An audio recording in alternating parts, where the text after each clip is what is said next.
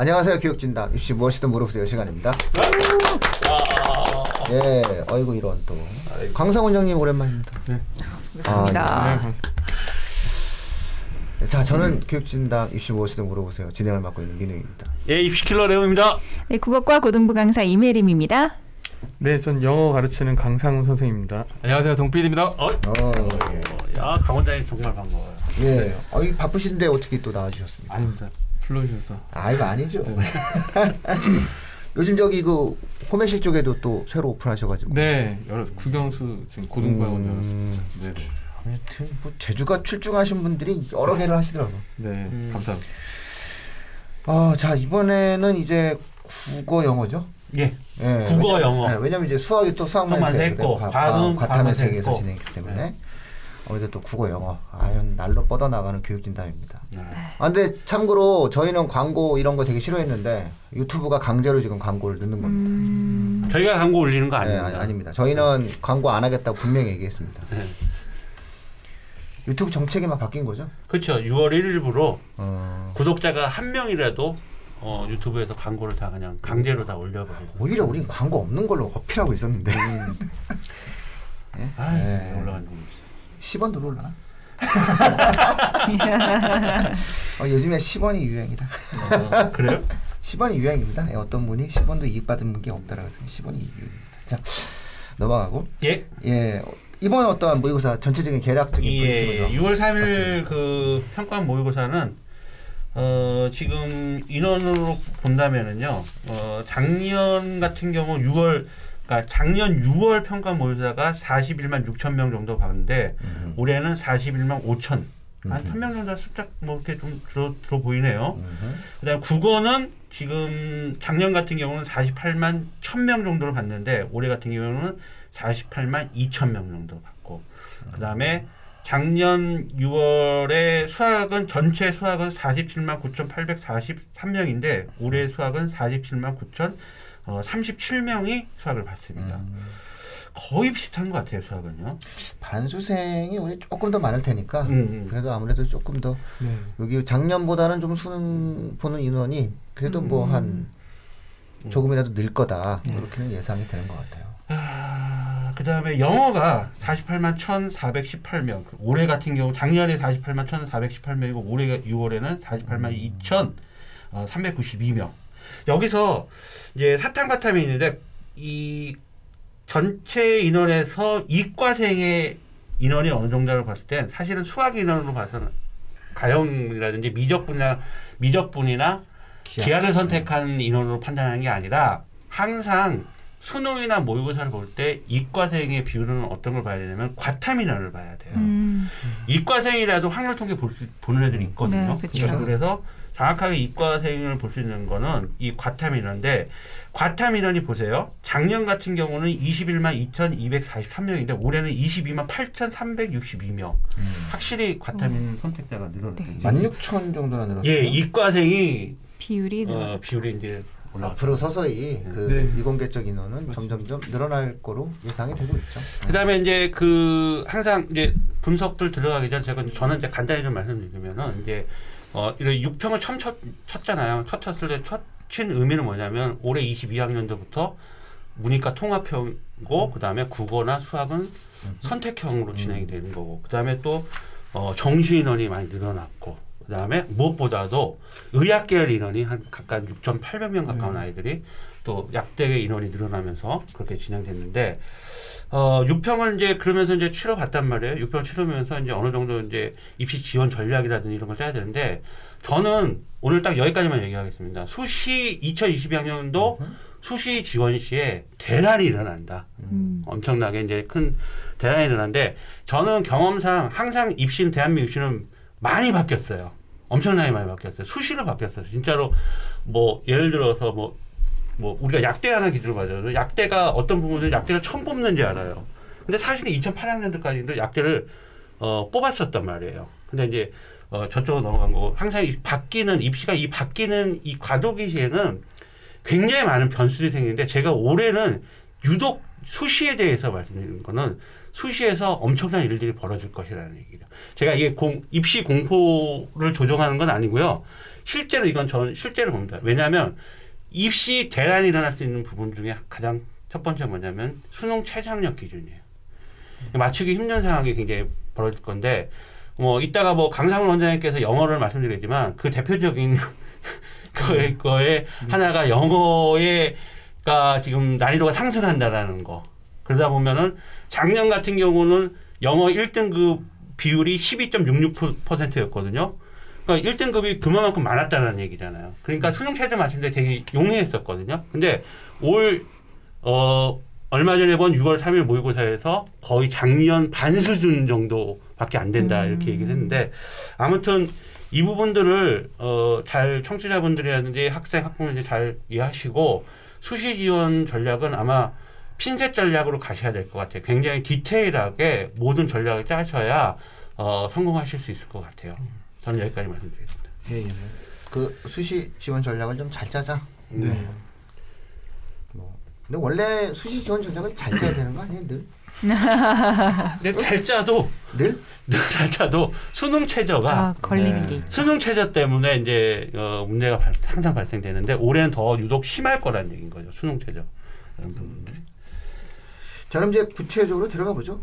예. 국어라든가 영어에서 어, 이번 출제 경향에서 가장 주목할 만한 게 뭐가 있었는지 에, 어떤 트렌드적인 요소가 네. 그 육모에서 특히 나타나는데 일단 저는 국어가 되게 구- 관심 있거든요. 왜냐하면 어. 그 신경향 트렌드는 무조건 국어에서 나, 나타나거든요. 어려워요, 그거. 예, 그러니까 수능에 있어서 예, 육모에서 뭔가 새로운 게 나왔다. 그런 건 거의 대부분 국어에서 나왔거든요. 수학도 상당히 바, 바뀌었어요. 네, 맞습니다. 이번에 바뀌었다고 하더라고요. 그래서 그런 분석을 저희가 좀 진행을 했는데 국어 요즘 어땠나요? 아, 네, 먼저 그냥 좀 가볍게 그 제가 기억하실지 모르겠지만 3월 모의고사에 네. 대한 출제 경향 분석을 할 때는 제가 라이더 자켓을 입고 굉장히 전투적인 자세로 임했. 그래서 너무 그런데 오늘은- 막 멋있었다고 네. 막 다들 난 댓글이 장난 아니었죠. 네, 예. 오늘은 보시면 굉장히 좀 자상해 보이고 약간 약간 뭐 예, 그런 소녀 같은 모습으로 제가? 왔는데 네. 그 이유가 달래드리려고 제가 그. 어, 네, 이 말씀을 먼저 드리고 먼저 드리면서 달래- 시작을 하고 아, 싶었어요. 네. 힘들었던 거예요, 그럼? 괜찮다. 네, 괜찮아. 네. 잘될 거야. 이 말씀을 드리기 위해서 오늘은 전투적인 것보다는 좀 그 위로와 공감과 네, 달래드리기 위한 그런 자세로 임했는데요. 먼저 좀 전체적으로 말씀을 드리도록 하겠습니다. 일단 어려웠습니다. 어려웠고요. 제가 저도 딱 그 시험이 치는 시간쯤에 한 오후 시간이 되자마자 어디 여기저기 이제 찾아봐서 모의고사 시험지가 뜨는 곳을 바로 찾자마자 저도 바로 출력을 해서 그 자리에서 풀어봤습니다. 근데 풀어볼 때는 전 뭘 느꼈냐면요. 작년 2021 수능 있죠. 음. 그 21 수능이랑 비슷한 감정을 느꼈어요. 풀 때는 별로 어렵지 않습니다. 제시문들도 짧았고요. 지문들도 어디서 많이 본 제시문들이 있었고요. 어렵지 않았는데 채점할 때 어려운. 작년 수능에서도 이런 형태가 있었잖아요. 제시문은 어렵지 않지만 문제가 어려웠었어요. 그런 유형들이 많이 나왔다. 작년 수능이랑 느낌이 굉장히 흡사했다. 지문은 쉽지만 문제가 어려운 그런 문제들이 있었고요. 그리고 이 두 번째로 이 어려웠던 이유 중에 가장 큰 거를 하나를 말씀을 드리면 사실 크게 그 여러 입시 기관에서도 이야기를 하는 게 난이도 자체는 작년 수능과 거의 비슷했다. 음. 뭐 그보다 뭐 심하게 어렵거나 하지는 않 거의 비슷했다라고 하는데 학생들의 체감 난이도는요 역대급이었습니다. 체감하는 날 저는 이제 실제로 고, 고등학교 3학년 학생들이랑 만나보고 있기 때문에 물론 잘 본 학생들도 있고 그리고 좀 평소만큼 본 학생들도 있고 그렇지 못한 학생들도 있는데 공통적인 반응은 너무 충격적이었다예요. 근데 그 충격적이었다의 이유는 뭐냐면은 저희가 2022 예시문항 작년에 봤었고요. 그리고 3월, 4월 모의고사 봤었고 또 작년 수능도 봤었는데 매번 여러 가지 충격들이 있었습니다. 그래서 어느 정도 이 바뀐 신경향에 대한 대비가 되어 있었어요. 그런데 이거 지금 back to the 2015입니다. 2015 이전으로 살짝 돌아갔어요. 음. 뭐가 돌아간 거냐면은 배치가요. 음. 일단 원래 비문항에서 항상 세 세트가 나왔었거든요. 음. 네 세트가 나왔고요. 그리고 첫 번째 장을 펼치자마자 친구들이 먼저 당황을 해서 멘탈에서 음. 무너졌더라고요. 여기 보이세요? 네. 첫 번째 비문학 지문이 이렇게 짧습니다. 아이고. 첫 번째 굉장히 비문학 지문이요. 음. 세 문단짜리고 한 문단당 뭐 일- 여섯 일곱 줄밖에 안 돼. 더 굉장히 짧은 어려운데 제시문이 사실은 좀. 길면 읽다 보면 답이 나와요. 네. 그래서 근데 이거를 보면서 보자마자 이 멘탈이 굉장히 중요한 고, 네, 국어 네, 1교시에서부터 네, 어, 뭐지? 왜 이런 지문이 왜 나오지? 하면서 갑자기 깜짝 놀라는 거죠. 화작인가? 어, 이러면서 놀라버리는 거죠. 독서인데. 그리고 계속 첫 번째 지문으로 문학이 나왔었거든요. 음. 그리고 첫 번째부터 시작해서 두 번째, 세 번째, 네 번째까지 다 독서였어요. 그렇죠. 네. 원래 이게 독서가 먼저 나와야 돼요. 이런 식으로 배치가 되는 거는 너무 오랜만이었고 친구들도 이, 런 형태의 문제를 별로 풀어본 적이 없어요. 보통 친구들이 그 순서대로 풀거나 아니면은 그 좀 문학을 뽑아서 풀거나 하거든요. 근데 이번에는 아 이번엔 내가 진짜 순서대로 풀어봐야겠다 했던 학생들이 쉬웠던 문학에서 많이 무너졌던 거죠. 음. 일단 첫 번째 어려웠던 이유는 배치 상태가 음. 너무나 오, 상상도 못했던 배치 음. 가 나왔다. 비문학이 네? 비문학이 네 지문이 나왔고요. 짧은 지문으로 네 지문이 나왔고요. 근데 사실 복합 지문 때문에 막상 따지면 다섯 개의 지문이 나온 거예요. 음. 다섯 개의 지문이 나왔고 앞쪽에 독서가 몰려 있었고 뒤에 문학이 몰려 있었다. 그리고 가장 어려웠던 이유는 그것 때문이었고요. 그리고 두 번째로 말씀을 드리고 싶은 거는 연계율이에요. EBS 연계율. 음. 이번에 EBS가 70에서 50으로 줄어든다라는 이야기가 있었잖아요. 그것도 직접해서 간접 연기로 줄어든다라는 이야기를 했어서 친구들이 아 이젠 수특에서 많이 나오지 않겠구나 생각을 했는데 평가원에서 그래 너네 그럼 수특 제대로 안 봤어? 그럼 이번에 한번 당해봐라는 식으로 거의 수특 연계가 80% 이상이었습니다. 음. 특히 도- 문학을 좀 말씀을 드리면은 문학은 현대시, 현대소설, 고전소설, 고전시가 싹 다 수능 특강에서 나왔어요. 모든 파트에서. 심지어 그냥 나와 있는 파트 그대로 나와 있는 부분들도 좀 있었고요. 그러다 보니까 친구들이 문학은 굉장히 쉽게 풀었습니다. 난이도도 그렇게 어렵지 않았고요. 문학은 좀 평이한 수준의 문제들이었고 연계율도 높았고 쉽게 풀었습니다. 그리고 독서에서도 과학기술 지문 이번에 좀 마의 제시문으로 유명했었던 PCR 그 제시문이랑 또 사회 제시문, 형벌 제시문 그리고 또 어려웠던 복합 지문, 인문 제시문에 해당하는 나 제시문도 다 수특에 나와 있었던 거예요. 네 개 중에 세 개가 수특에서 연계가 됐던 음. 작품 그 지문들인 거죠. 연계율은 굉장히 높았습니다. 그런데 희망 고문이었던 것 같아요. 왜냐면 친구들이 반가워서 달려듭니다. 어, 나 이거 아는 내용이다. 근데 문제 풀 때는 별로 도움이 되지 많죠. 않는 그 거죠. 비트겐슈타인은 유명하지 않습니다. 확 꽈가지고서는 네. 어? 이번에도 수능 특강과 다른 시각으로 풀어야지 돼서 오히려 수능 특강을 풀었던 애들이 더 틀렸던. 네 그런 경우가 있어요. 원래 애초에 PCR 보자마자 어 기분 나빠 해가지고 날렸을 지문인데 친숙하니까 한번 들어가 보는 거예요. 그리고 거기서 10분 이상을 쓰게 돼버리는 이런 상황이 좀 펼쳐졌던 것들이 있었고요. 그리고 그 전반적으로 그 갈래별로 분야별로 좀 그 총평을 말씀을 드리면 먼저 언어 매체부터 말씀을 드릴게요. 언어 매체는 기사들에서 많이 뜨더라고요. 이번에 문법 어려웠다. 네. 늘 말씀드리지만 안 어려웠습니다. 너무 쉬웠습니다. 진짜로 정말 쉬웠습니다. 단 문법 공부를 한 학생들에게는 음. 그렇죠. 네. 기자분들이 원래 네. 언어를 잘 몰라. 네 문법 공부를 한좀 학생들은 위험하다 내가 바늘이. 굉장히 쉬웠습니다. 이 친구들도 저도 그랬고요. 친구들도 거의 문법 공부를 그래도 어느 정도 했던 친구들은 이번에 문법 너무 쉬웠어요. 2, 3분 안에 다 풀었어요. 그리고 매체에서 이 매체는 낯설거든요. 푸는 방법이 좀 중요하거든요. 이제 그거는 제가 나중에 기회가 된다면 또 말씀을 드릴 건데 예, 매체는 익숙해지기만 하면 괜찮습니다. 그나마 매체가 좀 낯설어서 틀렸던 친구들이 있는데 문법은 확실히 쉬웠습니다. 공부만 했다면 지식만 있다면. 그리고 화법과 작문은요 평이했습니다. 그냥 화작을 그동안 좀 풀어왔던 친구들이면은 다 맞춰줄 정도의 수준이었고, 그다음에 독서는 아까도 말씀을 드렸는데 제시문은 상당히 다들 짧고요. 진 장문 지문은 없었고요. 이해하기 어려운 지문들도 없었어요. 특히 사회 형벌 관련해서 나왔던 지문은 이 사탐하는 친구들, 생윤하는 친구들한테는 너무 친숙한 내용이 나와서 또 반갑게 하지만 배경 지식이 딱히 도움이 되지는 않는. 이건 하지만 제가 항상 이야기를 해요. 얘들아 너희들이 비문학 배경 지식을 쌓아야 되는 이유는 딱 하나다. 문제 풀 때 도움이 되기 위해서가 아니라 마음의 평안을 얻고 지문 구조화를 들어가기 위해서 이 하나다라고 이야기를 하는데 네, 이번에도 지문은 쉬웠지만 문제들이 어려웠습니다. 그래서 반드시 이 문제들 유형을 분석하는 게 좀 앞으로도 많이 필요할 것 같고요. 그다음에 문학은 아까 말씀드렸던 것처럼 연기율이 굉장히 높았는데 근데 저는 또 그렇게 생각을 해요. 계속해서 평가원에서 제일 잘하는 것 중에 하나가 뭐냐면은 너네 이럴 줄 몰랐지? 라고 하면서 약간 그 딱그 빈틈을 차지 빈틈을 우겨서 벌려내서 거기로 들어가는 게 이제 평가원 문제에서 굉장히 자주 있는 일이잖아요. 상상치 못했던 그런 어뭐 빈말 뭐 이런 속된 말로 뒤통수를 맞는다라는 말씀을 많이 드리는데 그런 일들이 많이 생길 수가 있어요.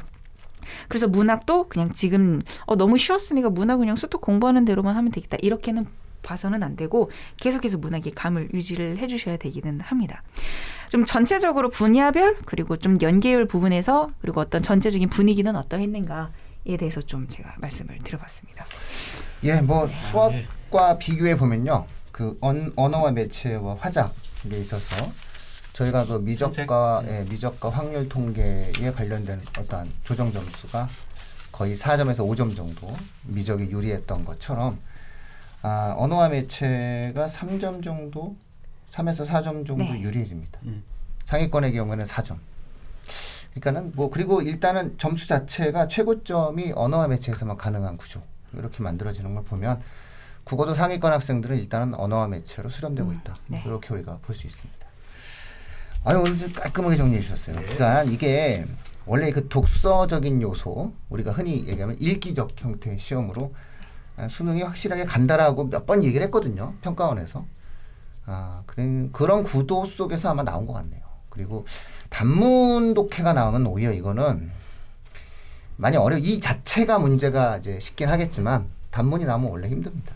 그리고 요그 짧은 네. 지문 1번에서 나왔던 요 지문에 대해서 한 마디만 덧붙이자면 분야가 뭐 인문사회, 뭐 사회과학, 과학기술, 주제통합 이렇게 있잖아요.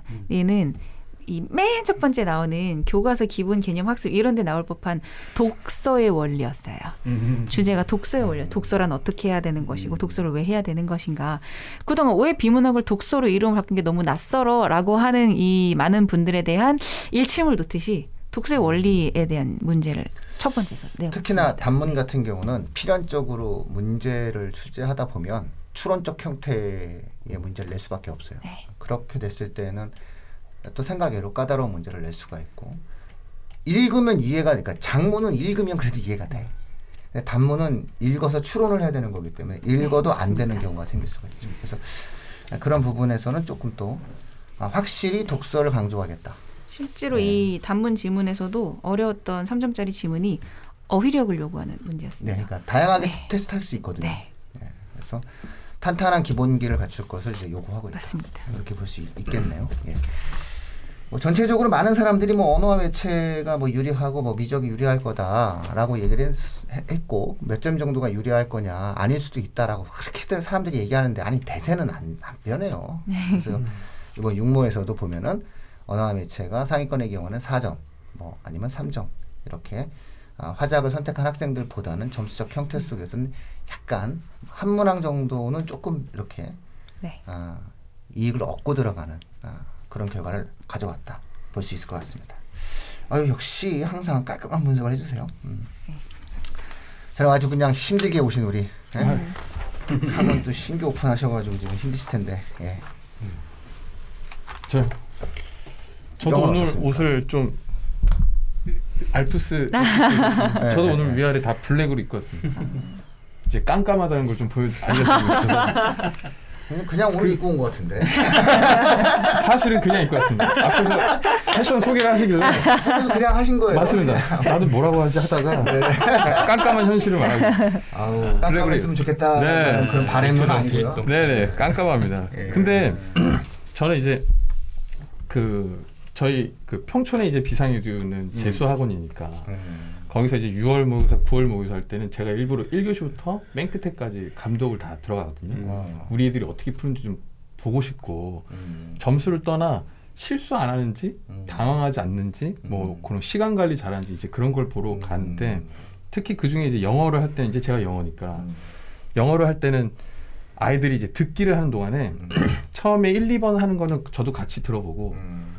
뭐 그렇게 어렵나 발음이 빠른가 그 정도만 확인하군요. 저는 빨리 이제 영어를 한번 보거든요. 그래서 저가 애들이랑 같이 풀었던 걸 이제 갖고 와봤던 건데 걔들이 풀 때 저는 이제 습관적으로 사실은 이제 절대 평가되고 나면은 애들이 말은 아 선생님 너무 어려워 뭐 너무 어려워 말은 하는데 사실 이게 막 70점 80점 가는 게 어려운 게 아니라 이제 그 이상으로 가는 게 어려운 이제 난이도가 음. 어려워졌다 쉬워졌다라는 개념이 3, 4등급 맞는 게 어렵다는 뜻이라기보다는 그 이상을 가는 게 음. 어떻다라는 거거든요. 그래서 제가 3점짜리 위주로 빨리 이제 읽어봐요. 읽어본 다음에 그걸 이제 풀어본 다음에 다시 돌아다니면서 애들이 어떻게 푸나 아 진짜 그거는 다 딴 거 고르는구나 이제 실질적으로 어떻게 푸는지 이제 보거든요.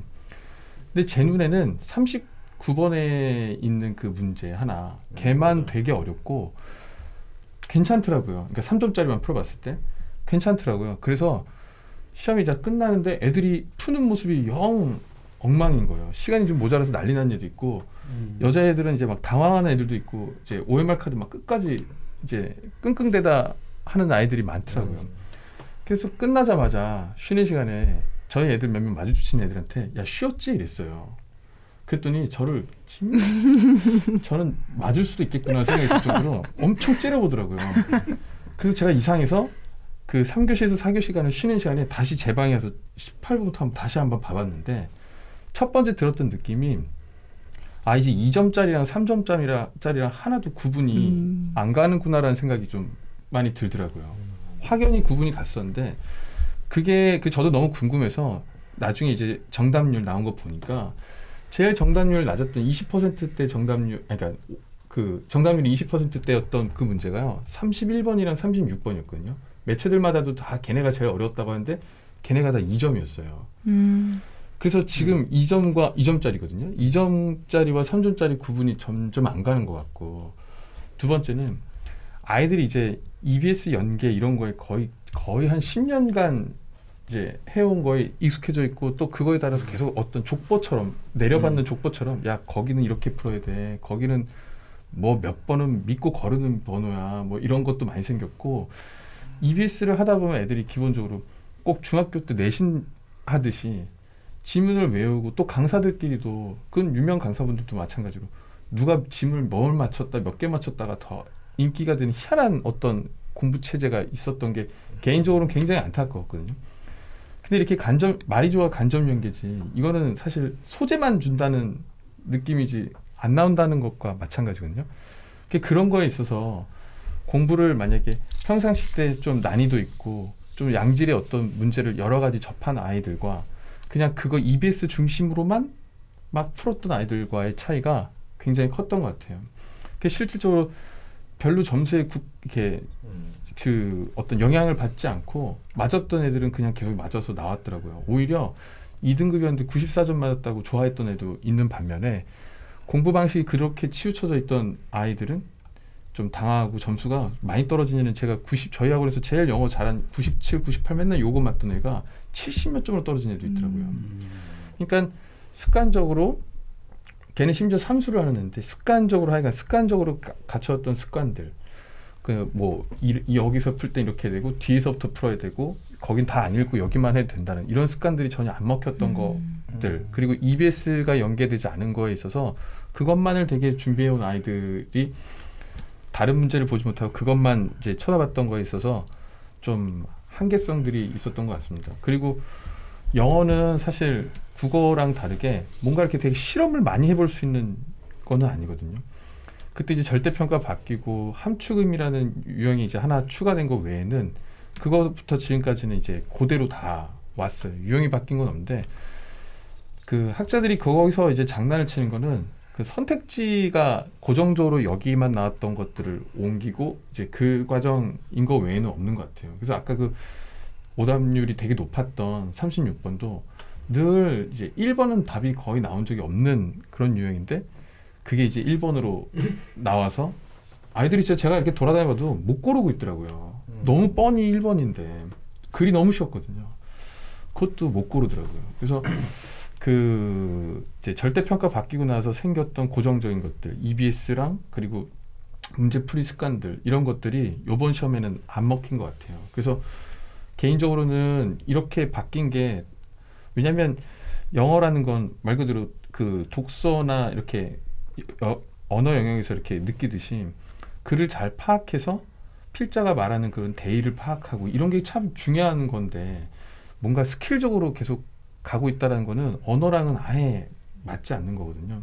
근데 그거가 이제 바로 잡게 된 계기여서 그 면에서는 굉장히 좋아진 것 같습니다. 음. 이제 그거에 아이들이 이제 적응을 못하고 그냥 부단하게 실력 쌓은 애들은 사실 별일 없었던 것 같아요. 그러니까 공부 양이 부족하고 아무래도 절대평가 받고 나서는 아이들이 좀 등한시하는 경향이 생긴 영역이다 보니까 그 아이들이 공부 양도 줄어든 것도 맞고 그 공부 양을 그런 습관들로 줄이는 거거든요. 음. 마음껏 공부하려고 안 하고 요건 요것만 하면 돼 요- 여기는 여기만 쳐다보면 돼라고 하는 그 습관이 사, 사실은 덜 하려고 하는 거 하다 보니 나오는 습관들이거든요 선배들한테 계속 이어받고 하는 것들이 음.